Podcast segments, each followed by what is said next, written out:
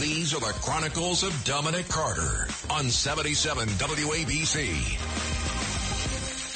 I mentioned former President Trump's campaign rally over the weekend in Waco, Texas.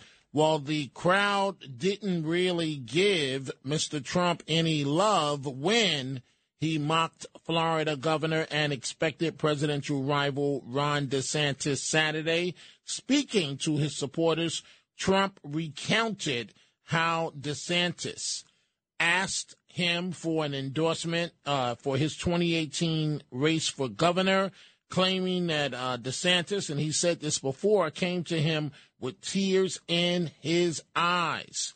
The former president ultimately touts himself as the person that saved saved DeSantis' career, claiming that it was his endorsement that secured a win for the Florida governor. But as uh, as Trump imitated DeSantis in a pleading voice, the crowd went unusually silent, failing to cheer as they did when he attacked other foes, such as Hillary Clinton or Ted Cruz. Again, it's going to be interesting to see how this plays out between Mr. Trump and Mr. DeSantis.